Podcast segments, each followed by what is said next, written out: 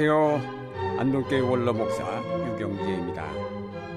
어둠의 장막을 걷고 밝아온 부활절 아침에 하나님의 무한하신 권능과 은총이 여러분과 함께 하시기를 바랍니다. 예수님의 부활은 희망과 생명과 빛의 부활이요. 자유와 정의의 부활입니다. 절망과 어둠과 죽음, 억압과 불의가 지배하던 이 땅에 강렬하고도 찬란한 생명의 빛이 예수 그리스도의 부활과 더불어 쏟아지기 시작한 것입니다. 이 땅을 지배하던 죄의 권능과 어둠의 자식들이 다 물러가고 자유와 생명의 역사가 시작된 것입니다. 우리가 매년 소리 높여 예수 그리스도의 부활을 외치는 까닭이 무엇입니까? 그것은 이 땅에 온갖 수단과 방법을 동원하여 억압과 불의를 가져오는 악마의 무리들이 있기 때문입니다. 그 옛날 예수님의 무덤을 육중한 돌로 임봉한 것처럼 오늘날 이 땅의 자유와 희망을 무덤에 집어넣어서 장사 지내려는 어리석은 무리들이 있기 때문입니다. 그러나 2000년 전 무덤문을 굴려버리신 하나님의 권능이 오늘의 무덤문들을 굴려 활짝 열리게 하십니다. 부활하신 주님은 오늘 우리와 함께 계십니다. 이 부활의 주님과 함께 있는 우리를 어떤 세력도 다시는 절망케 할 수 없습니다. 그런 의미에서 부활은 2000년 전의 사건이 아니라 바로 오늘의 사건입니다. 우리가 성경을 자세히 보면 예수 그리스도의 부활 이전과 이후가 완연하게 구별된다는 사실을 볼 수 있습니다. 마태복음 26장에 보면 예수님께서 겟셋만의 동산에 올라가 기도하셨는데 그때 예수님은 고민과 슬픔에 잠겨 있었습니다. 그가 간절하게 하나님께 기도를 드렸습니다. 내 아버지여, 만일 할만하시거든 이 잔을 내게서 지나가게 하옵소서. 세 번이나 같은 기도를 들으셨습니다. 그러나 그 기도에 대한 응답은 없었습니다. 하나님조차 침묵을 지킬 수밖에 없는 죄악이 전성을 누리던 시기였습니다. 그 후에 가련 유다가 이끄는 무리들에게 예수님은 체포가 되셨습니다. 진리가 체포되는 순간입니다. 그리고 계속해서 진리가 심판대에 올려져 마구 난도질을 당하였습니다. 온갖 거짓 증거와 거짓 증인들을 동원하여 진리를 유죄로 판결하였습니다. 악의 세력이 당당히 보좌에 앉아 진리를 심판하였습니다. 악의 세력은 자기들이 원하는 대로 모든 것을 할 수 있었습니다. 군인들이 하나님의 아들을 희롱하고 채찍질하고 모욕을 주었고 마침내 골고다의 십자가를 세우고 거기에 못 박아 매달았습니다. 예수님께서 그 십자가에서 나의 하나님, 나의 하나님, 어찌하여 나를 버리시나이까? 라고 절규하셨는데도 하나님은 철저하게 침묵을 지키셨습니다. 정말로 안타깝고 원통하며 분하기 짝이 없는 그런 절망의 순간이었습니다. 진리가 이렇게 무참하게 죽임을 당하다니 너무나도 어처구니 없는 일이었습니다. 철저한 암흑의 시기였습니다.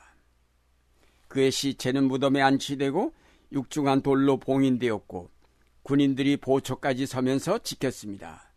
진리가 무덤에 묻히는 순간입니다. 자, 이렇게 보면 예수님의 부활 이전까지는 하나님은 무기력하시며 악을 방관하시고 거짓이 활개를 쳐도 아무 조치도 취하지 않으시는 분으로 보입니다. 기도는 응답되지 않았고 재판정에서는 거짓 증거와 거짓 증인들이 진리를 매도하여 죄인으로 몰아붙이고 강도는 오히려 무죄로 석방이 되는 시기였습니다. 아무도 진리를 변호하려고 나서지 않았고 모두가 살려고 숨든지 아니면 악의 편에 아부하면서 구차한 목숨을 부지하려고 애쓰는 그런 시기였습니다. 그야말로 악의 전성기였습니다. 이런 역사는 오늘날까지도 반복이 되는 것 같습니다. 해방 이후 우리 한국의 역사도 이런 고난의 시기를 수없이 거쳐왔습니다. 예수님에게서 일어난 사건들은 과거와 미래의 역사 속에 일어나는 모든 죄악의 사실들을 집약적으로 또 상징적으로 나타낸 것이라고 할 수 있을 것입니다. 그러나 이제 마태복음 28장을 보면 이런 상황은 갑자기 반전되었습니다. 막달라 마리아와 다른 마리아가 새벽에 무덤에 달려갔을 때 저들은 놀라운 사실들을 목격하였습니다.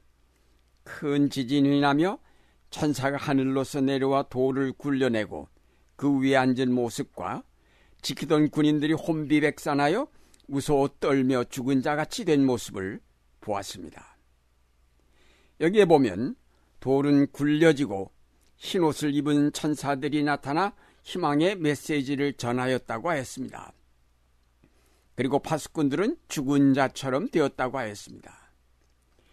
그렇게 철저하게 침묵하시던 하나님께서 단번에 우리가 기도하던 것보다 우리가 바라던 것보다 더 놀랍고 더 완전하고 더 큰 기쁨으로 새로운 역사를 이루신 것입니다. 무덤 문은 열리고 진리이신 예수 그리스도는 부활하셨습니다. 예수님을 죽일 때 그렇게 당당하고 기세가 등등하던 자들이 당황하며 죽은 자들처럼 되어버렸고 오히려 그렇게 두려워하던 제자들은 기쁨에 넘쳐 모든 두려움을 떨쳐버리고 하나님 나라 새 역사의 일꾼으로 나서게 되었습니다. 갈릴리에서 부활하신 예수님을 만난 제자들은 지금 상황이 어떻게 변화되었는가를 듣게 됩니다. 예수께서 그들에게 말씀하셨습니다. 하늘과 땅의 모든 권세를 내게 주셨으니 그러므로 너희는 가서 모든 족속으로 제자를 삼아 아버지와 아들과 성령의 이름으로 세례를 주고 내가 너희에게 분부한 모든 것을 가르쳐 지키게 하라.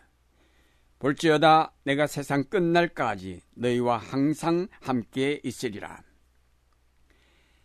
악의 세력들이 모든 권세를 가진 줄로 알았는데 그들에게 죽임을 당하셨던 예수께서 다시 살아나셔서 하늘과 땅의 모든 권세를 가지셨다고 선언하시는 말씀을 듣게 된 것입니다.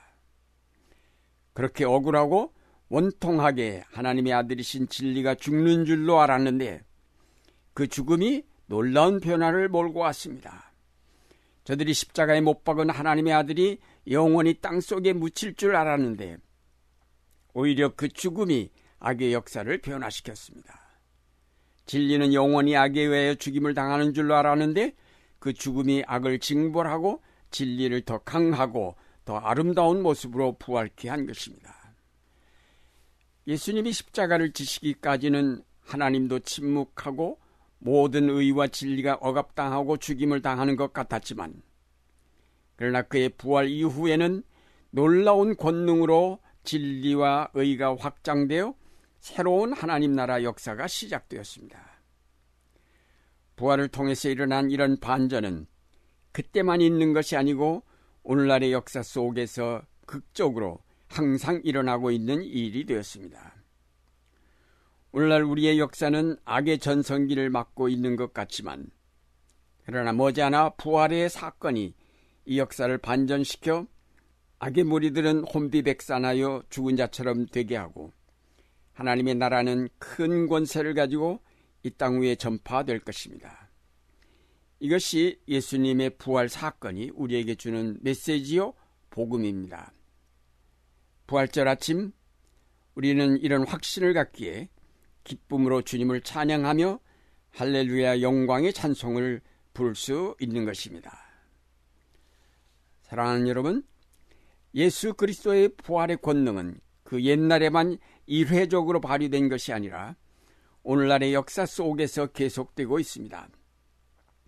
여기에 부활절이 우리의 희망이 되는 근거가 있습니다. 우리 모두가 고난당하고 죽음으로 다시 사는 이 놀라운 역설적 사실을 믿음으로 그리스도의 부활의 최후 승리에 동참할 수 있기를 바랍니다. 다시 한번 이 기쁜 부활절 아침에 하나님의 무한하신 은총이 여러분과 이 사회 위에 함께 하시기를 바랍니다.